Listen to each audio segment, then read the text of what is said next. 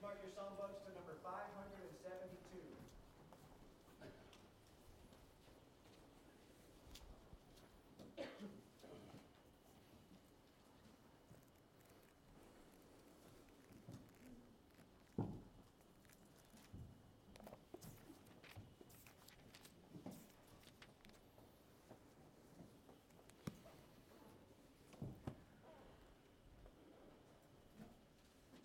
I join with Bill in saying, I'm glad that you're here, and join with Monty and with Nathan and the other leaders in saying, We're glad that you're here, that you've come to join us in worship and in praise of God. This morning, uh, we're going to talk about a faith check, uh, both for me and for you. This has certainly been a week for a faith check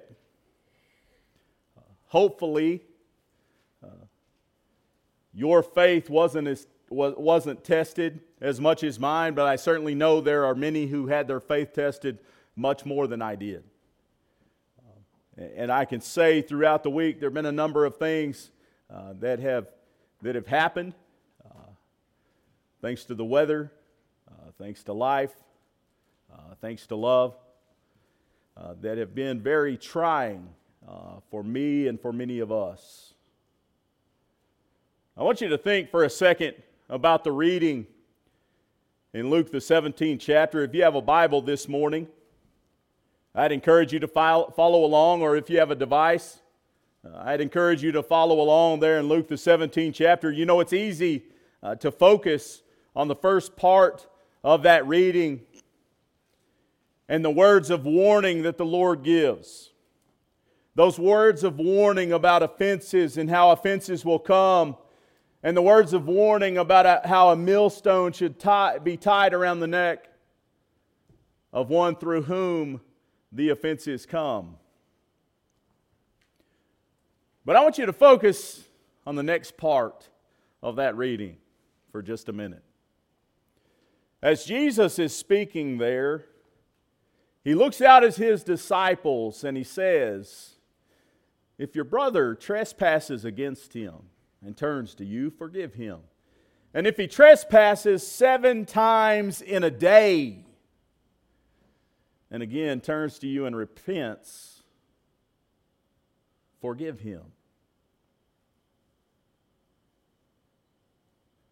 You can imagine what it was like for those disciples as they're sitting there listening and learning there from the Son of God. And he says, Here's the thing if a brother trespasses against you seven times, and then he really brings it home in a day, seven times in a day, and he turns to you and repents, forgive him. You can see what it stirred up in the disciples because the disciples then posed a request to the Lord. Disciples said, disciples said to him, increase our faith.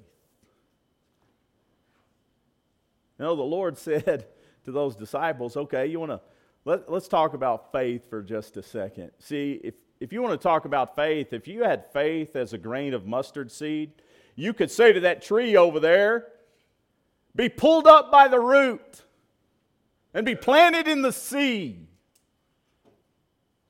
and it would be done. How's your faith this morning?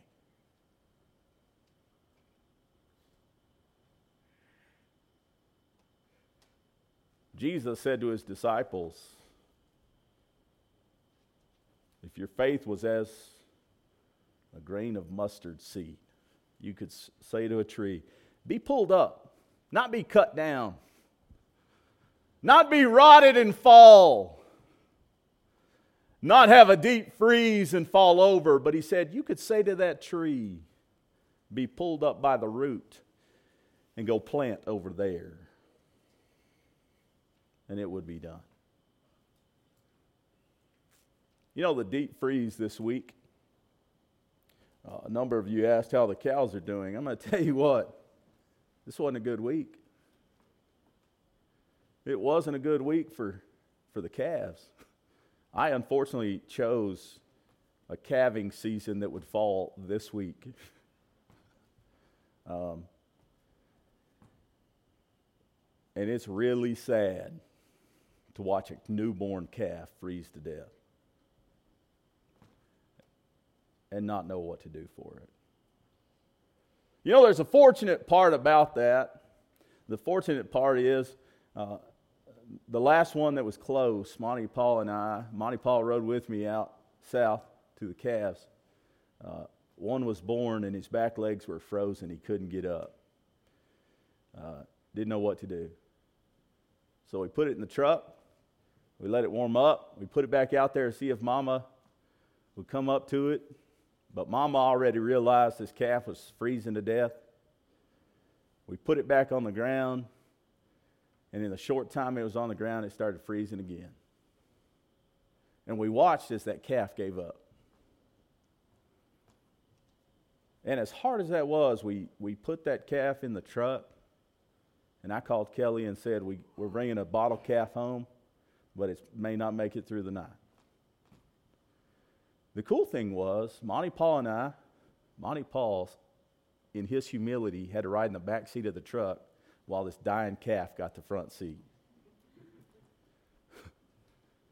and lo and behold, we're coming down Hobart, and we hit the stoplight, I believe, at McDonald's, and Ian and Toya Jones are right beside us. And we roll the window down, and I said, Can you run out to the house with us? We got to try to save a calf.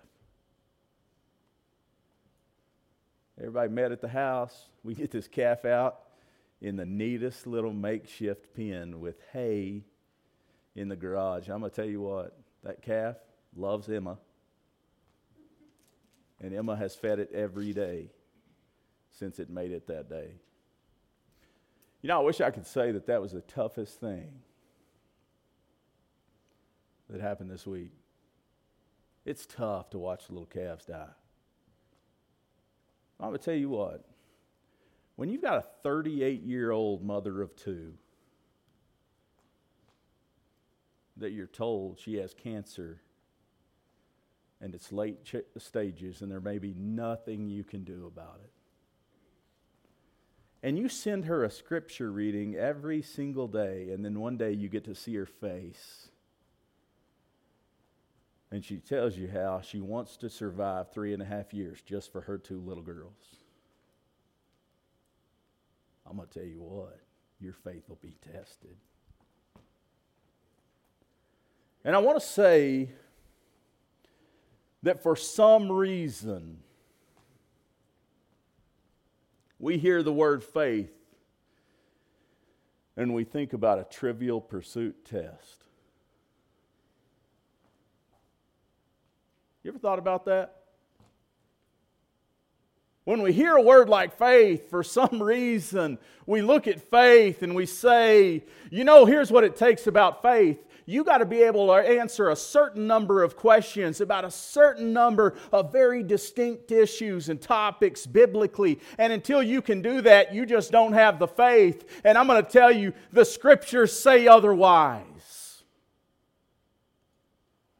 And I want you to see that this morning. I want to start with a base understanding of the importance of faith. In Hebrews, the 11th chapter, Hebrews, the 11th chapter, Paul is writing to the Hebrews, and the Hebrews had come from a foundation of the law.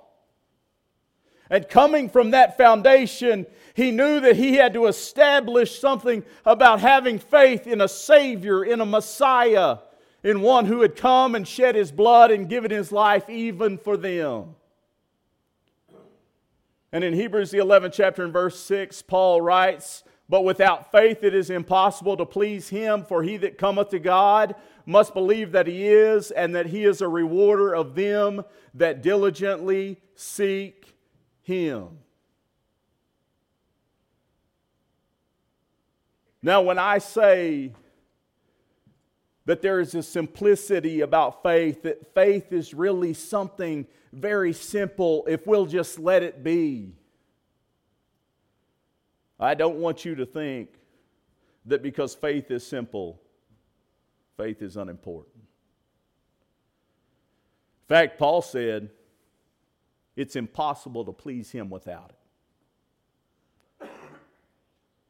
Paul said, You see, you can check all of the boxes, but if you don't check that one, the one that says faith, it's impossible to please him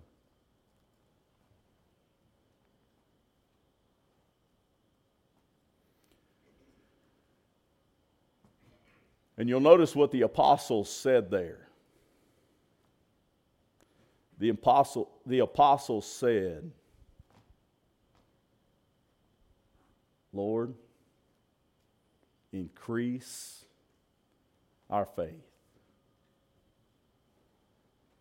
You notice in that time when Jesus had given them a hard lesson, had given them a lesson that we look at and we go, man, that's, that's a little too tough to do the disciples, in their heart reaction, said this increase our faith.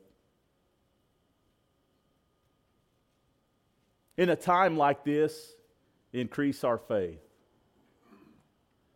So I want you to go to Romans, the 10th chapter. Romans chapter 10, as Paul is teaching here, we're going to begin in verse 13. And I want you to notice what Paul writes about faith. He says, For whosoever shall call upon the name of the Lord shall be saved. I want you to stop there. You know, we could get into a very detailed teaching about what the scriptures say about what it means to call upon the name of the Lord. And I think it's very important that we understand what Paul was describing and what Paul had been through when he said calling upon the name of the Lord. But I want you to focus on what he said the importance of calling on the name of the Lord was.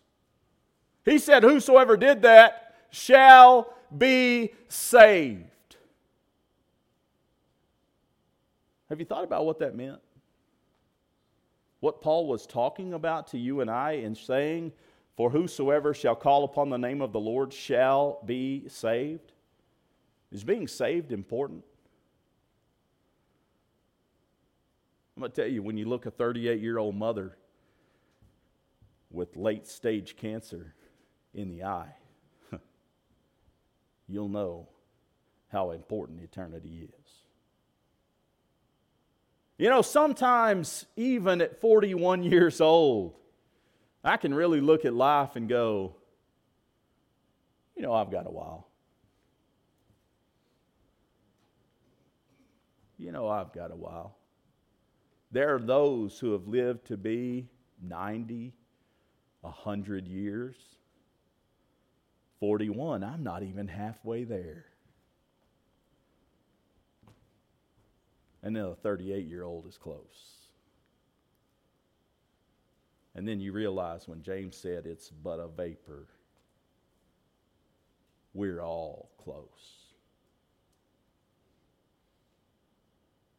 You know, whatever words Paul was using here, he wanted to make sure that you understood. This is important because this has to do with salvation. This has to do with life eternal.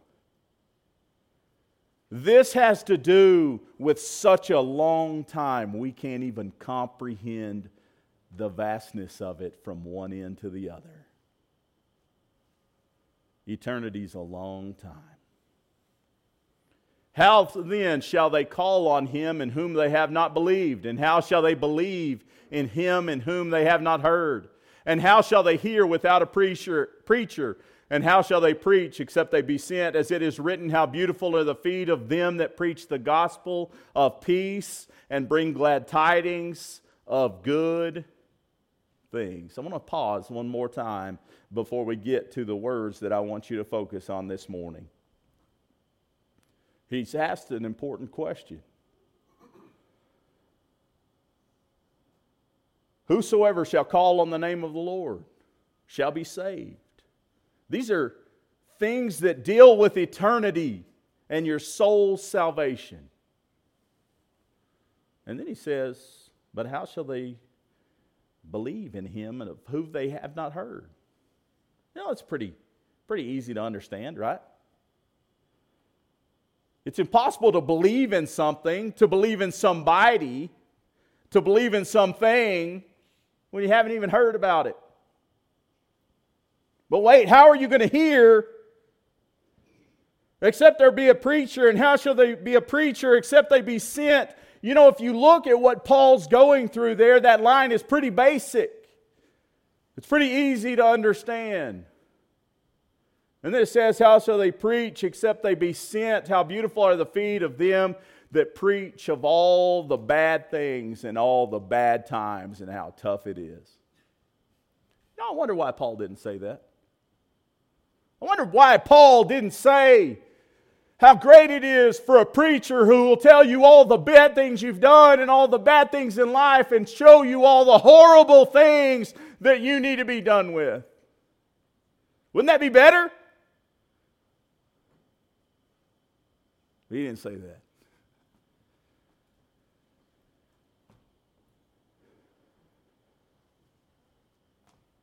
He said, How beautiful are the feet of them that preach the gospel of peace and bring glad tidings of good things.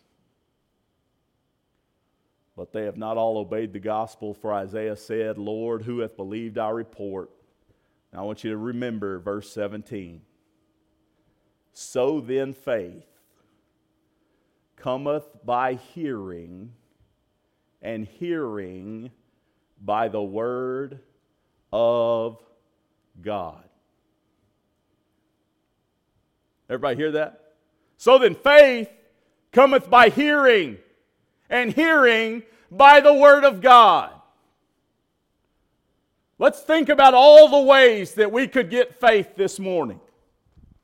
We could get faith by witnessing a miracle, right?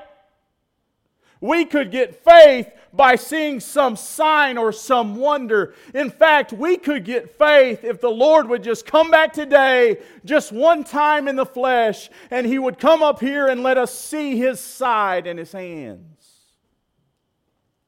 I want you to think about how ridiculous the idea of that really is. What if King David was up here preaching to you this morning? Would you listen to him? I'm going to tell you, I would listen. No, let's be realistic about this. You see, David was an adulterer. Wouldn't we all love to have a preacher who came up here and said, Look, I'm an adulterer. Now listen to my words? Now, let's change from David to Paul. What if Paul, the New Testament, Paul, was here preaching? And he came up here and he said, Hey, I, I, want you to tell you what I did. Okay?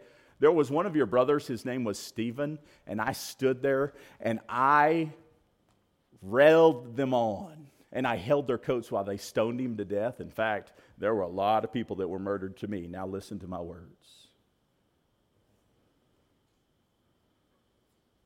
Would we listen to him? You see, maybe there's a reason that Paul made this so simple. And he said, you know, faith, faith cometh by hearing. and hearing by the word of God. You see, faith doesn't come because of some miracle. Because then of us, those of us who have not seen a miracle would have to say, well, I don't have a chance at faith. Faith doesn't come from some magical sign or some great feeling. Why? Because if we don't have the right feeling, then we could never have faith. So, where does faith come from? You see, Paul made it easy. He said, faith, that thing that without it's impossible to please God. Faith comes by hearing, and hearing by the Word of God. I want you to see how easy this message is. What Paul was teaching was know the li- one you're listening to. Faith comes by hearing, and hearing by the Word of God. And not only should you know the one you're listening to, but you need to actually listen to the right message. And when you know the one you're listening to, and you listen to the right message, then you need to do as the message tells. That's faith. Faith cometh by hearing, and hearing by the word of God. Let's look at that a little closer. If we need to know the one we're listening to, I want you to look at John the sixth chapter. In John the sixth chapter, in verse 66, there's uh, an example here of what Peter says in him recognizing the one he's listening to. In recognizing how important it was to know the one you're listening to. Verse 66 there in John 6 says, From that time many of his disciples went back and walked no more with him. Then said Jesus unto the twelve, Will you also go away? Then Simon Peter answered him, Lord, to whom shall we go? Thou hast the words of eternal life, and we believe and are sure that thou art that Christ, the Son of the living God. You know, as Monty Paul and I were out there watching this calf, I made a phone call to a couple of people who were uh, way more experienced, uh, way more knowledgeable, uh, way dependent upon the cattle business for their livelihood. Uh, I called them, and I will tell you what, I realized that I could keep calling people in the cattle business, asking them what I should do. And if I called 10 people, I would get 10 different answers about the right, what the right thing to do was. 10, 10 different ways that I could try to save this calf. 10 different things I needed to do for this calf, 10 different things I need to put in this calf, and it didn't matter what. And you know what? All of them may have some bit of rightness.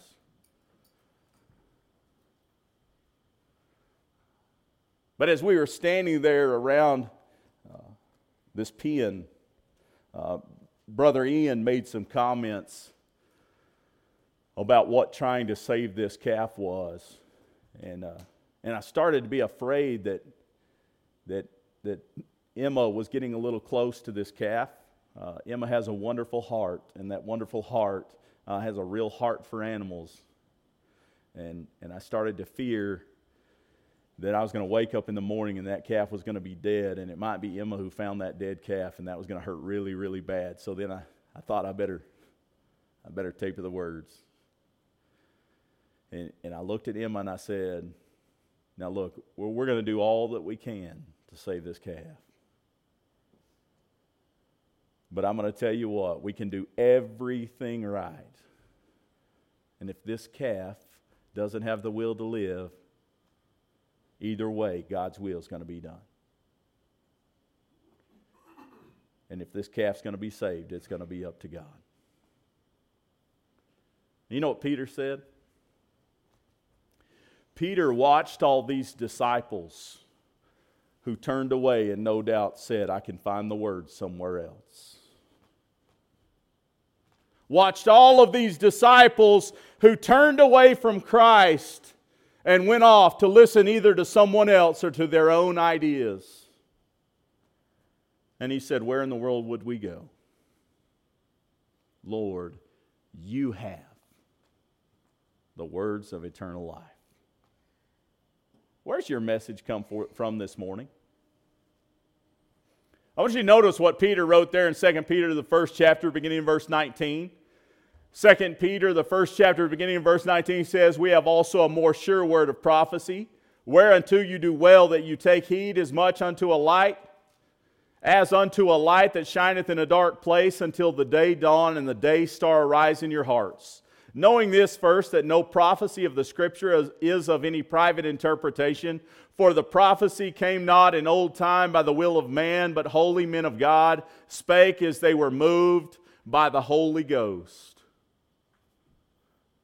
Uh, now, before the, the wheels start turning and you decide that you want to debate whether or not I'm right about this scripture, I want you to stop and think about the foundation here.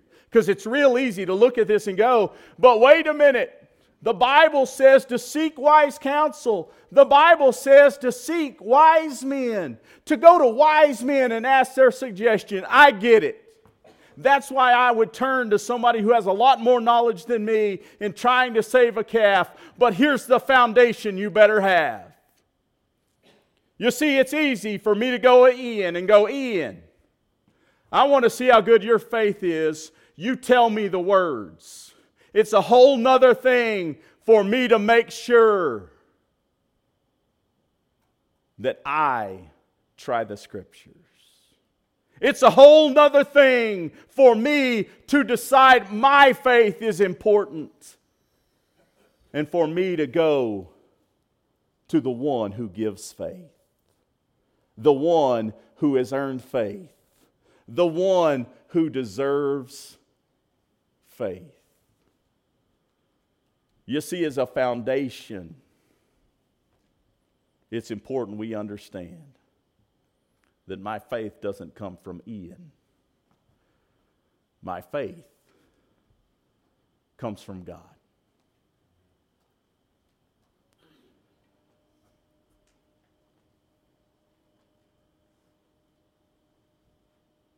Look at Acts, the 10th chapter. In Acts, the 10th chapter,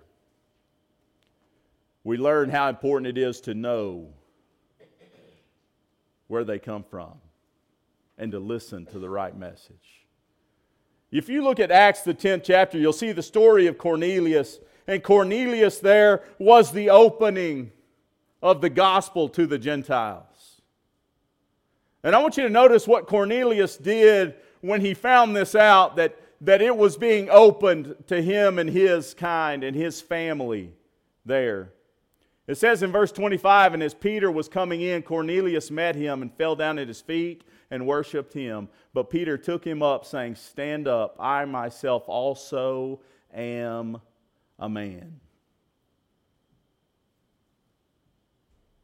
Who do you have faith in? You ever thought about that? Who do you have faith in? See, I like to pick on Ian because Ian's one of those guys I'd say Ian's a good man. Ian's got a good heart. And I like to pick on him because I pray that Ian knows how I feel in my heart about Ian. But you know, Peter here gave an example to Cornelius. You ever heard somebody say, well, I believe in a certain thing because that's what the preacher told on Sunday. You ever done that? You ever said, well, you know, I can't tell you where it is in Scripture, but I'm sure it says it because Ian preached about it on Sunday? You know what Cornelius did? Cornelius came to Peter and he bowed down and said he began to worship. And he said, Ian, you have the words. And Peter said, Stand up. And Ian would say, Stand up. I'm just a man. Here's the importance of that. 1 Corinthians, the third chapter. In 1 Corinthians, the third chapter, uh, Paul is teaching the church at Corinth an important thing. And what he had recognized was that there was becoming division because certain people were saying, I was, I'm of Paul. And others were saying, I'm of Apollos. And Paul says these words Who then is Paul and who is Apollos, but ministers by whom you believed, even as the Lord gave to every man? I have planted, Apollos has watered, but God gave the increase. So then, neither is he that planteth anything, neither he that watereth, but God that giveth the increase. You know what Paul was saying? Paul was saying, The Lord gave me this gift, and He given this gift to you, and He gave it to you through me.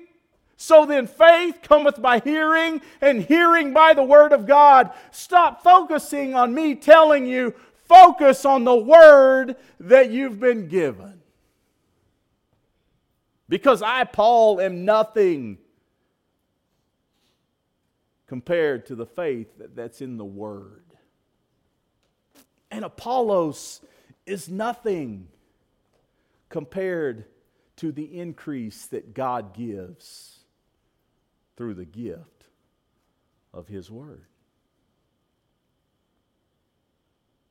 You see what Paul was teaching was was the same thing he taught the Romans. He said, "How's your faith?"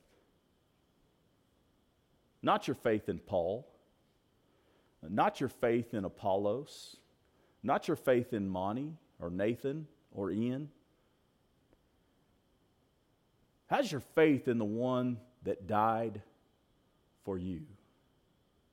How's your faith in the one that created you? How's your faith in the one that has the power that has the grace, that has the mercy to give you life eternal. Galatians, the fifth chapter, in verse 22 says, But the fruit of the Spirit is love, joy, peace, long suffering, gentleness, goodness, faith, meekness, temperance. Against such there is no law. And they that are Christ have crucified the flesh with the affections and lusts. If we live in the Spirit, let us also walk in the Spirit. Do we understand this morning what it means to walk in the Spirit? You know, over the last few weeks and months, there's been some wonderful lessons about things we need to watch out for in our lives. You know, there's a reason that Christ said, By their fruits you shall know them. By their fruits you shall know them. You know, it's hard to say that you're filled with love and joy and peace when you're living a life of anger and bitterness and envy. It's hard to say. I guess no, that's that's bad wording. It's easy to say. But it's not true. To say I'm filled with the Spirit, but be walking in the darkness. Notice here what James said. In James, the second chapter, verse 17, James writes, Even so, faith, if it hath not works, is, a, is dead, being alone. Yea, a man may say, Thou hast faith, and I have works. Show me thy faith without thy works, and I will show thee my faith by my works. You know, as Ian has pointed out a number of times, uh, this, this is one of those controversial ideas about, about the fact that, that Paul said we're not going to be saved by works. And, and sometimes it's a real fun, trivial pursuit argument to argue about grace and faith and works and the importance of belief. But you know, James kind of nails it down fairly easily here. But let me make sure it's clear to you. There's not a single work you will do that will be good enough for you to deserve to be in heaven. It has nothing to do with that. There is not a single work you can do that's big enough or good enough to get you there. But that's not what it's about. It's the fact that by their fruits you shall know them. I'll show you my faith by my works. You see, believing isn't enough. In fact, it is here in James, the second chapter, where he says, You believe in God, you do well. So do the devils. They believe and tremble. There's not a single work you'll do that's good enough, but I'll tell you what, if you have faith, you will have the works. You know, if you think about that idea, you understand it well. You may hope it's not true, but you still understand it. I'll give you an example. I believe in mothers. I believe that mothers are important. I believe that mothers deserve respect. I believe that mothers are some of the most caring and loving group of people as a whole. That does not make me a mother. I believe in nurses and the work that nurses do, and I think their work is important. And I believe that nurses can save lives. And I believe that nurses can show more empathy and compassion than a lot of people. But my belief in a nurse doesn't make me one. You see, I believe in God. I believe that God has a lot of power and a lot of authority. I believe that God was very giving and gracious and loving. But that belief alone doesn't make me a follower of Him.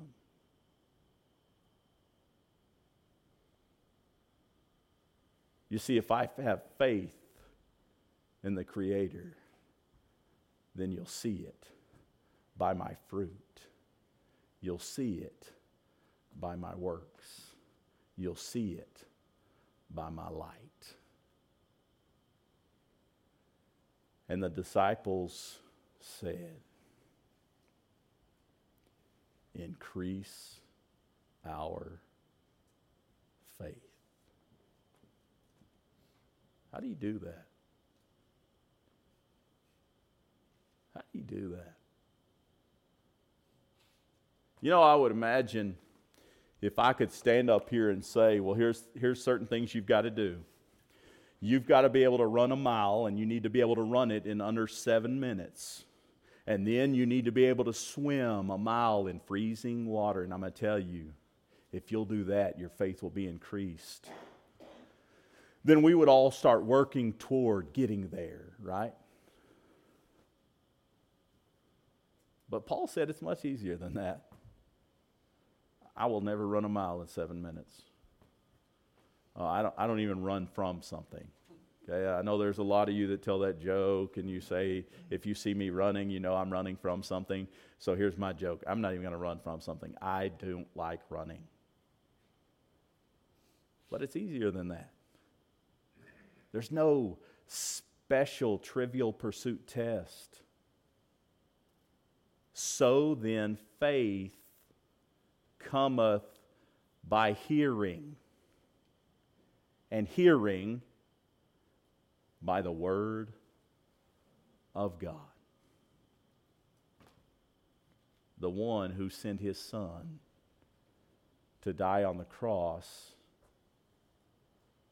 for you.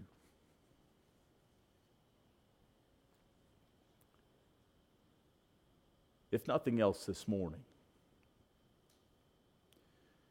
If your faith right now is just too weak, I want you to have faith in this that God created you and God loved you enough that He sent His Son in grace and mercy to give His life for you, that you would be washed clean to be good enough. If you're not a child of God this morning,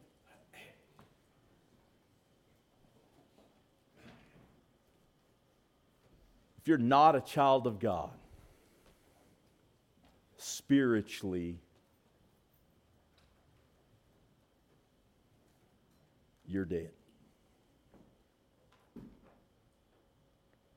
And if spiritually you're dead, eternity's a long time of torment. You have an opportunity to be obedient to the gospel. The gospel of goodness and love, the gospel of one who would leave his father's side in heaven to come to this earth as a man and give his life for you. To be obedient to his will, to be buried with him in baptism. If you are a child of God, we want your faith strong this morning.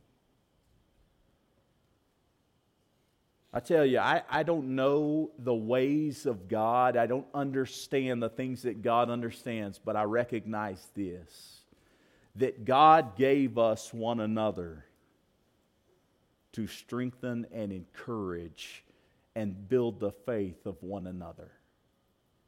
And we're prepared to do that this morning. If we can pray with you or for you, we'd encourage you to come forward as we stand and sing the song that's been selected and have a seat on these front three chairs.